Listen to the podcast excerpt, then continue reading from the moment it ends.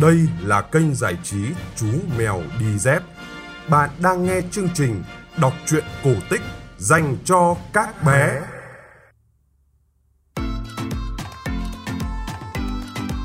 Các bạn nhỏ thân mến ơi, đã đến giờ nghe truyện cổ tích rồi. Đây là phần số hai trăm sáu mươi sáu của kênh giải trí Chú Mèo Đi Dép. Tối nay, Chú Mèo Đi Dép sẽ gửi đến các bạn một câu chuyện rất rất rất hài hước. Đó là chuyện Chàng Hát San Xì Hơi.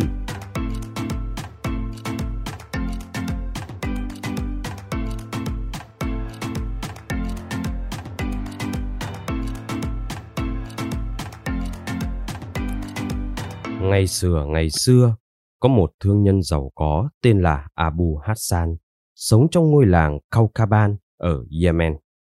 Anh trở nên khấm khá nhờ nghề buôn bán đồ cổ qua các nước.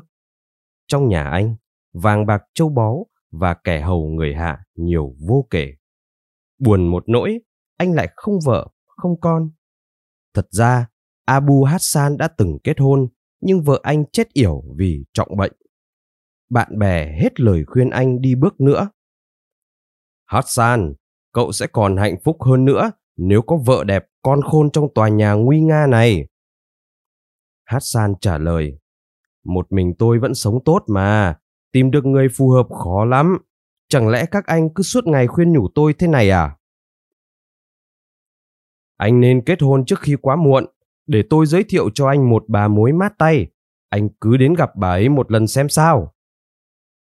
Hassan không có cách nào thoái thác lời người bạn nữa, đành miễn cưỡng đáp. Thôi được rồi, tôi sẽ đến gặp bà ấy. Thế là Hassan đến gặp bà mối già.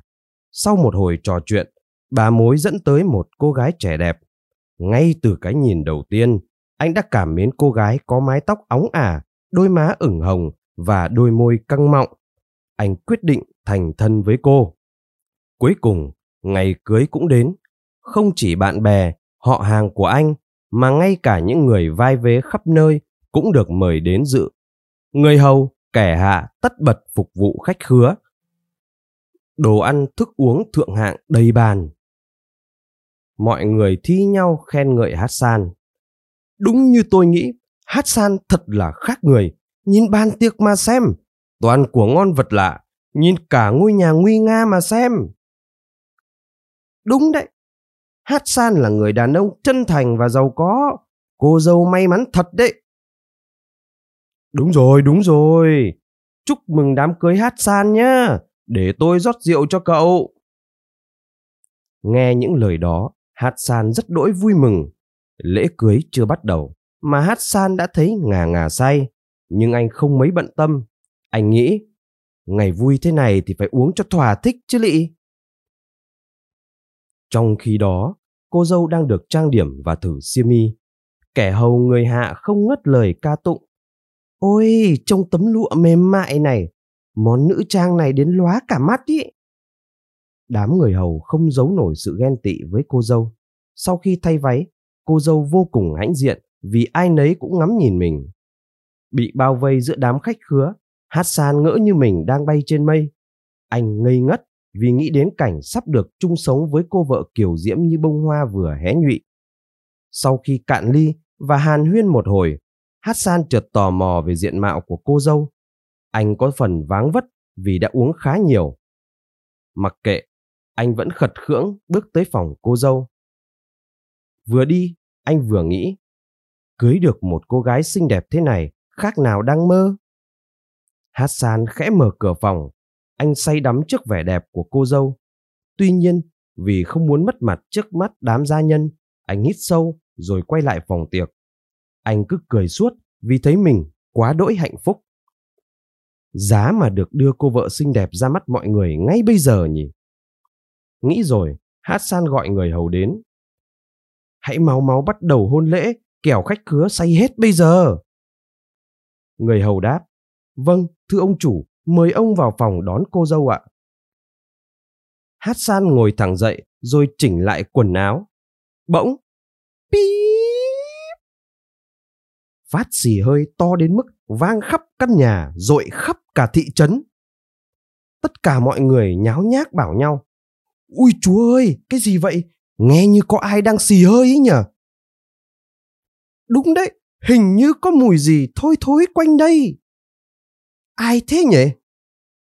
Này, có người bảo tôi là Abu Hassan vừa xì hơi đấy. Xuyệt, giữ mồm giữ miệng chứ, cứ nói chuyện như bình thường đi.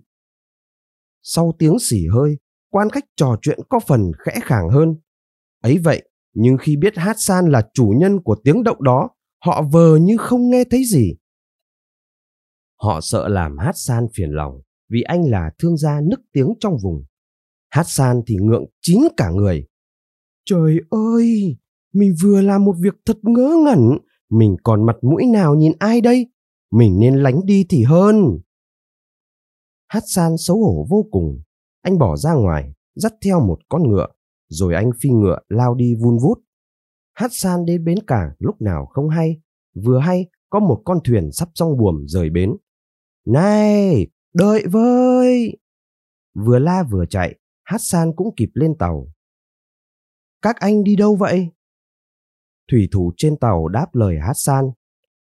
Trời đất, sao anh không biết tàu đi đâu mà anh dám chạy lên? Chúng tôi đang trên đường tới vùng Kangari của Ấn Độ. Hassan nhất quyết ra đi. Trên tàu có vài người Ấn Độ.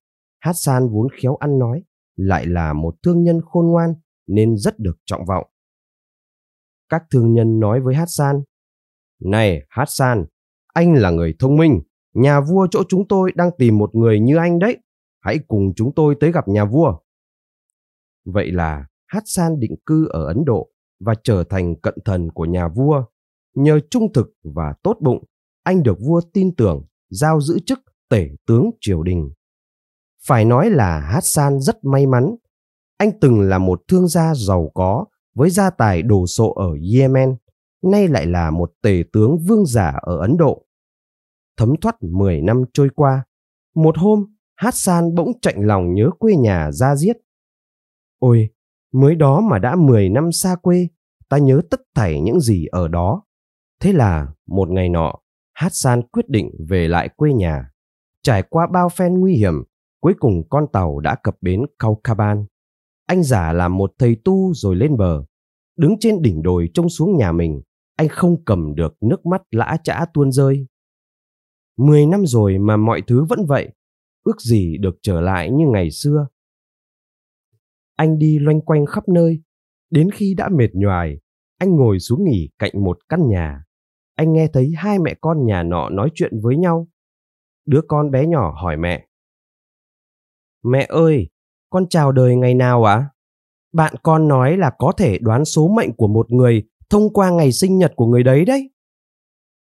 Người mẹ mỉm cười hiền hậu nhìn đứa con và trả lời.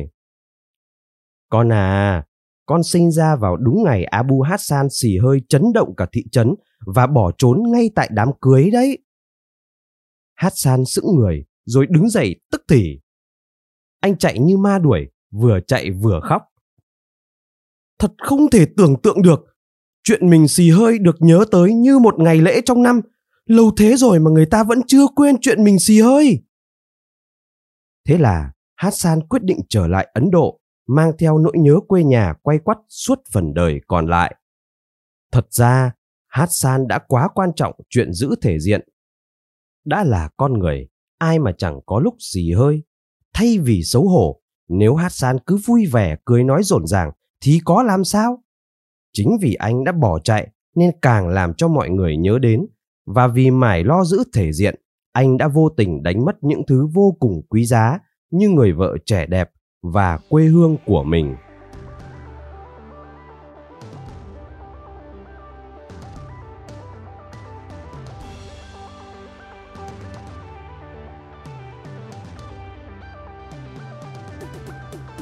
Các bạn vừa nghe xong câu chuyện cổ tích chàng Hassan xì hơi phát trên kênh giải trí Chú Mèo Đi Dép.